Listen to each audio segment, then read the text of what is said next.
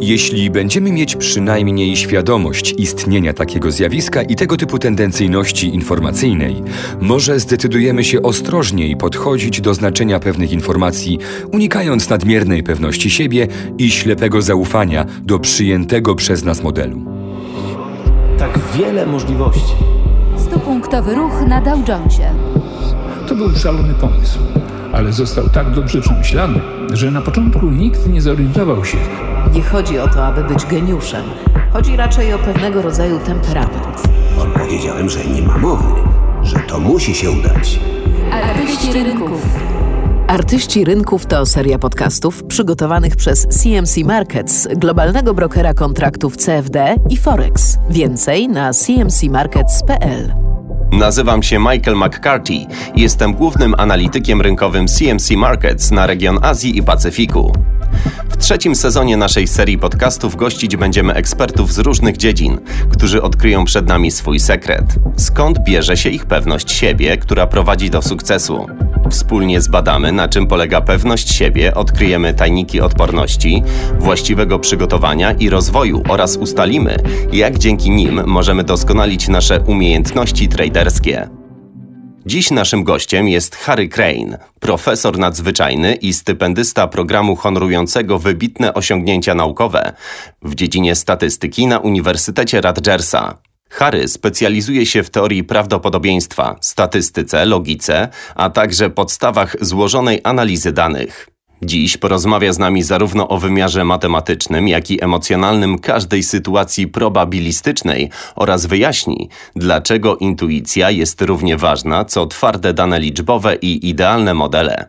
Harry, nazwa Twojego stanowiska na uczelni jest naprawdę długa.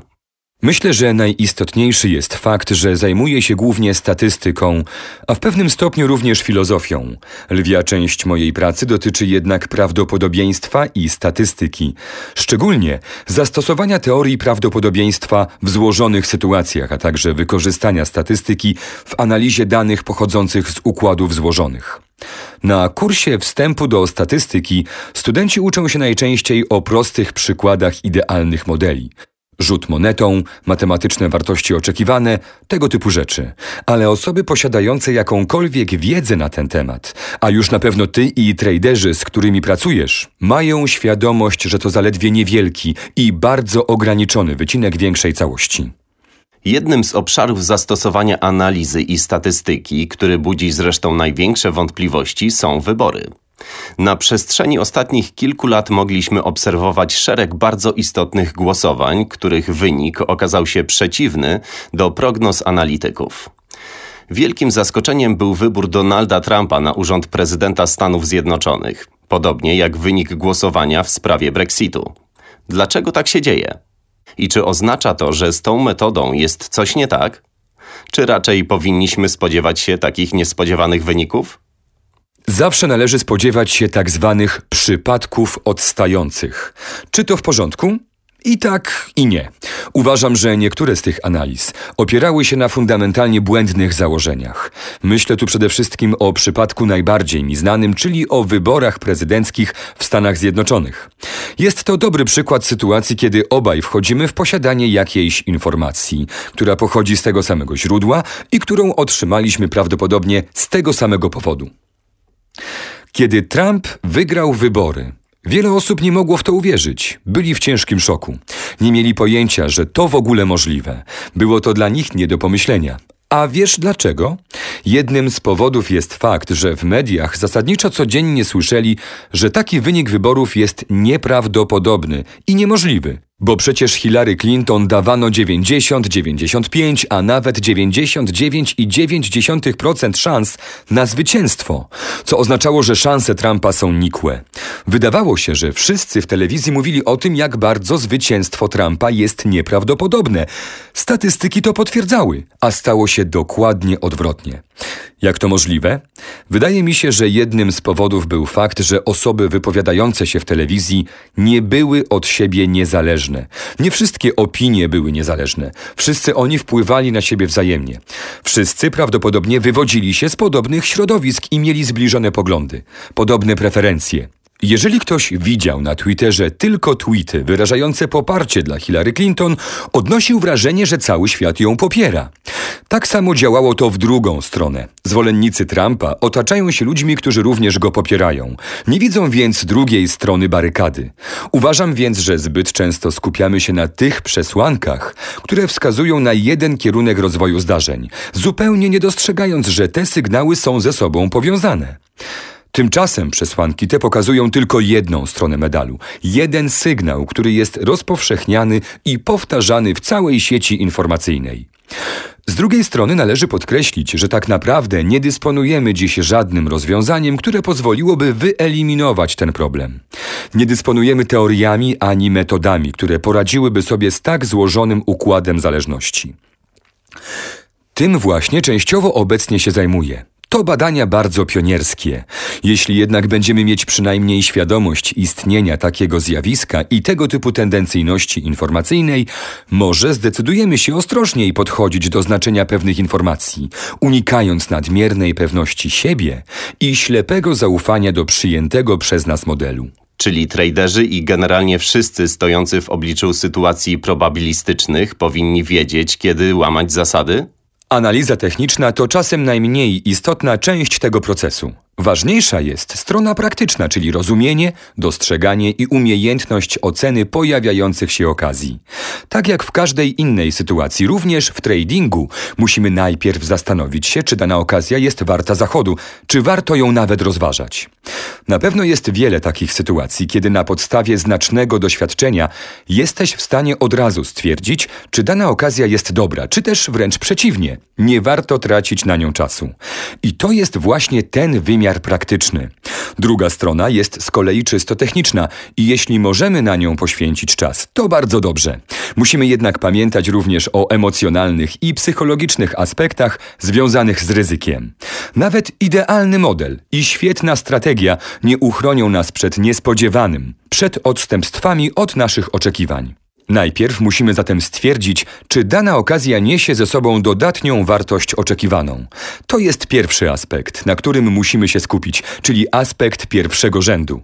Ale musimy też pamiętać o aspektach drugiego rzędu, czyli o zmienności i wariancji.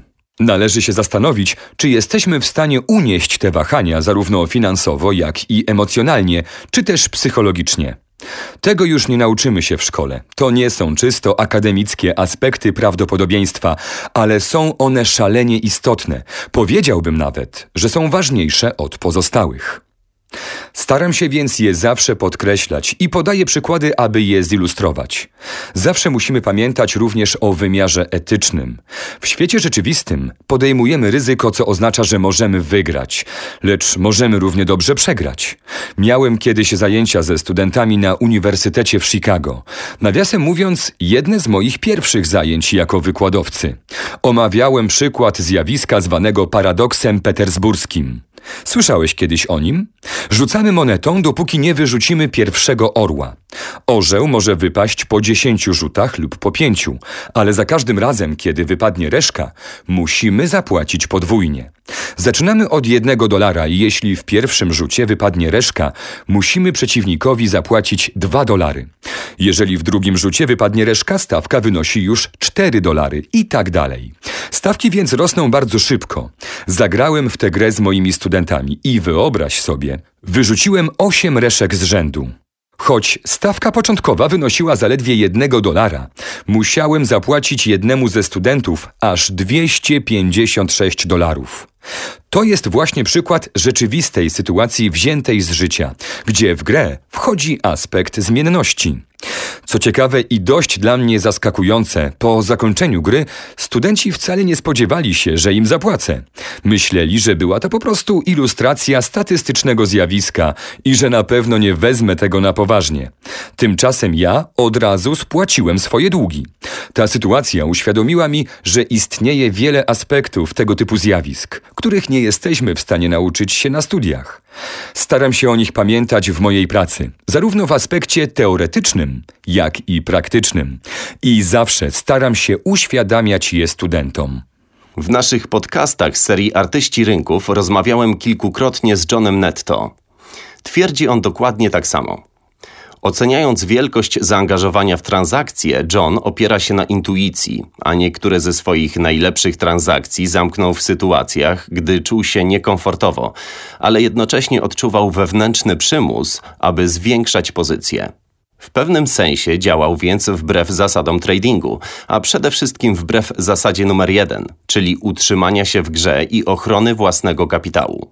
A John, który jest znanym i odnoszącym sukcesy traderem, regularnie tę zasadę łamie. No cóż, jeśli to działa, to kimże ja jestem, aby negować jego metody? Tak to właśnie jest. Zanim o tym wspomniałeś, chciałem opowiedzieć o czymś wręcz przeciwnym. W ujęciu matematycznym mamy coś, co określamy wartością oczekiwaną. Jeżeli transakcja ma dodatnią wartość oczekiwaną, wówczas należy na nią postawić, ale nie w sytuacji odwrotnej. Niemniej jednak każdy zawodowy gracz wie, że w rzeczywistości ta zasada nie jest sztywno przestrzegana, bo należy również wziąć pod uwagę szereg innych czynników. Od setek lat gracze instynktownie czy też intuicyjnie wyczuwali coś, co dziś nazywamy kryterium Kellego. Zgodnie z tą zasadą nie stawiamy dużych kwot na mało prawdopodobne zwycięstwa bądź w sytuacji, gdy istnieje duża wariancja. Kryterium Kellego stanowi formalizację właśnie tej zasady, teoretyczne uzasadnienie tego, co wszyscy gracze od dawna wiedzieli i jak postępowali, przynajmniej wszyscy dobrzy gracze, którzy wiedzą, co robią.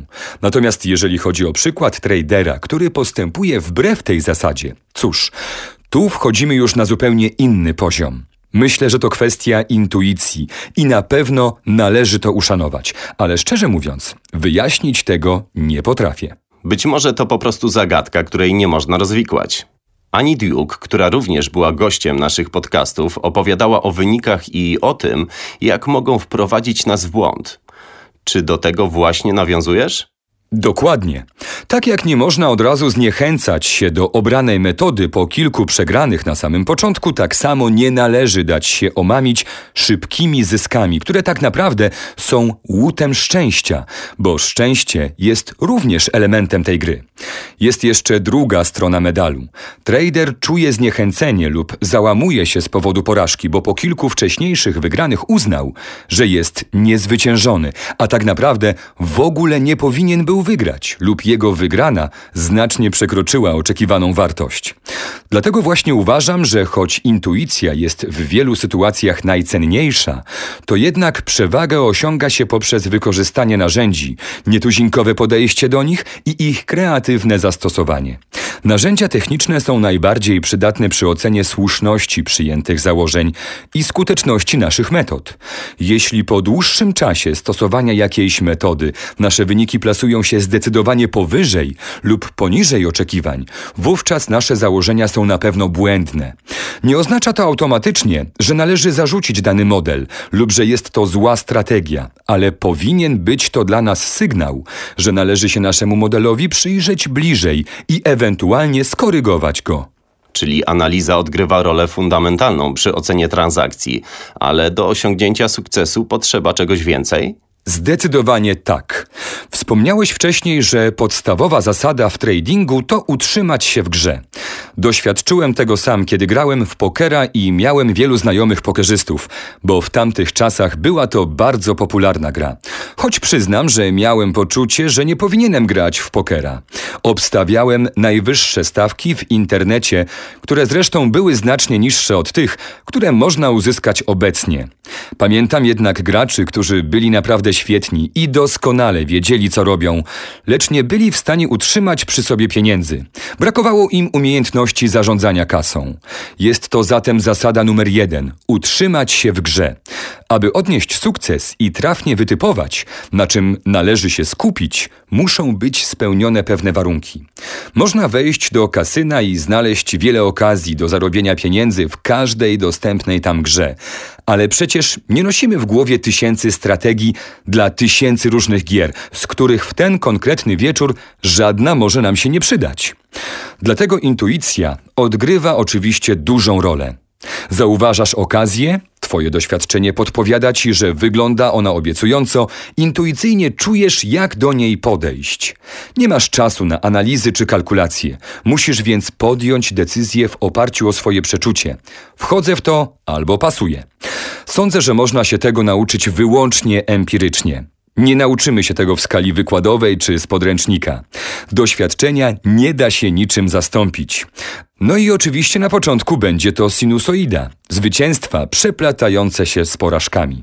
Kiedy po raz pierwszy czytałem notatki dotyczące tego wywiadu, zdziwiłem się, że kładziesz tak wielki nacisk na intuicję. To zresztą jeden z leitmotywów tej serii naszych podcastów, który powraca w wywiadach z najbardziej znanymi traderami, takimi jak Dave Floyd i John Netto, a teraz również ty. Kiedy ja byłem młodym traderem, pomysły oparcia tradingu na intuicji wybijano mi z głowy.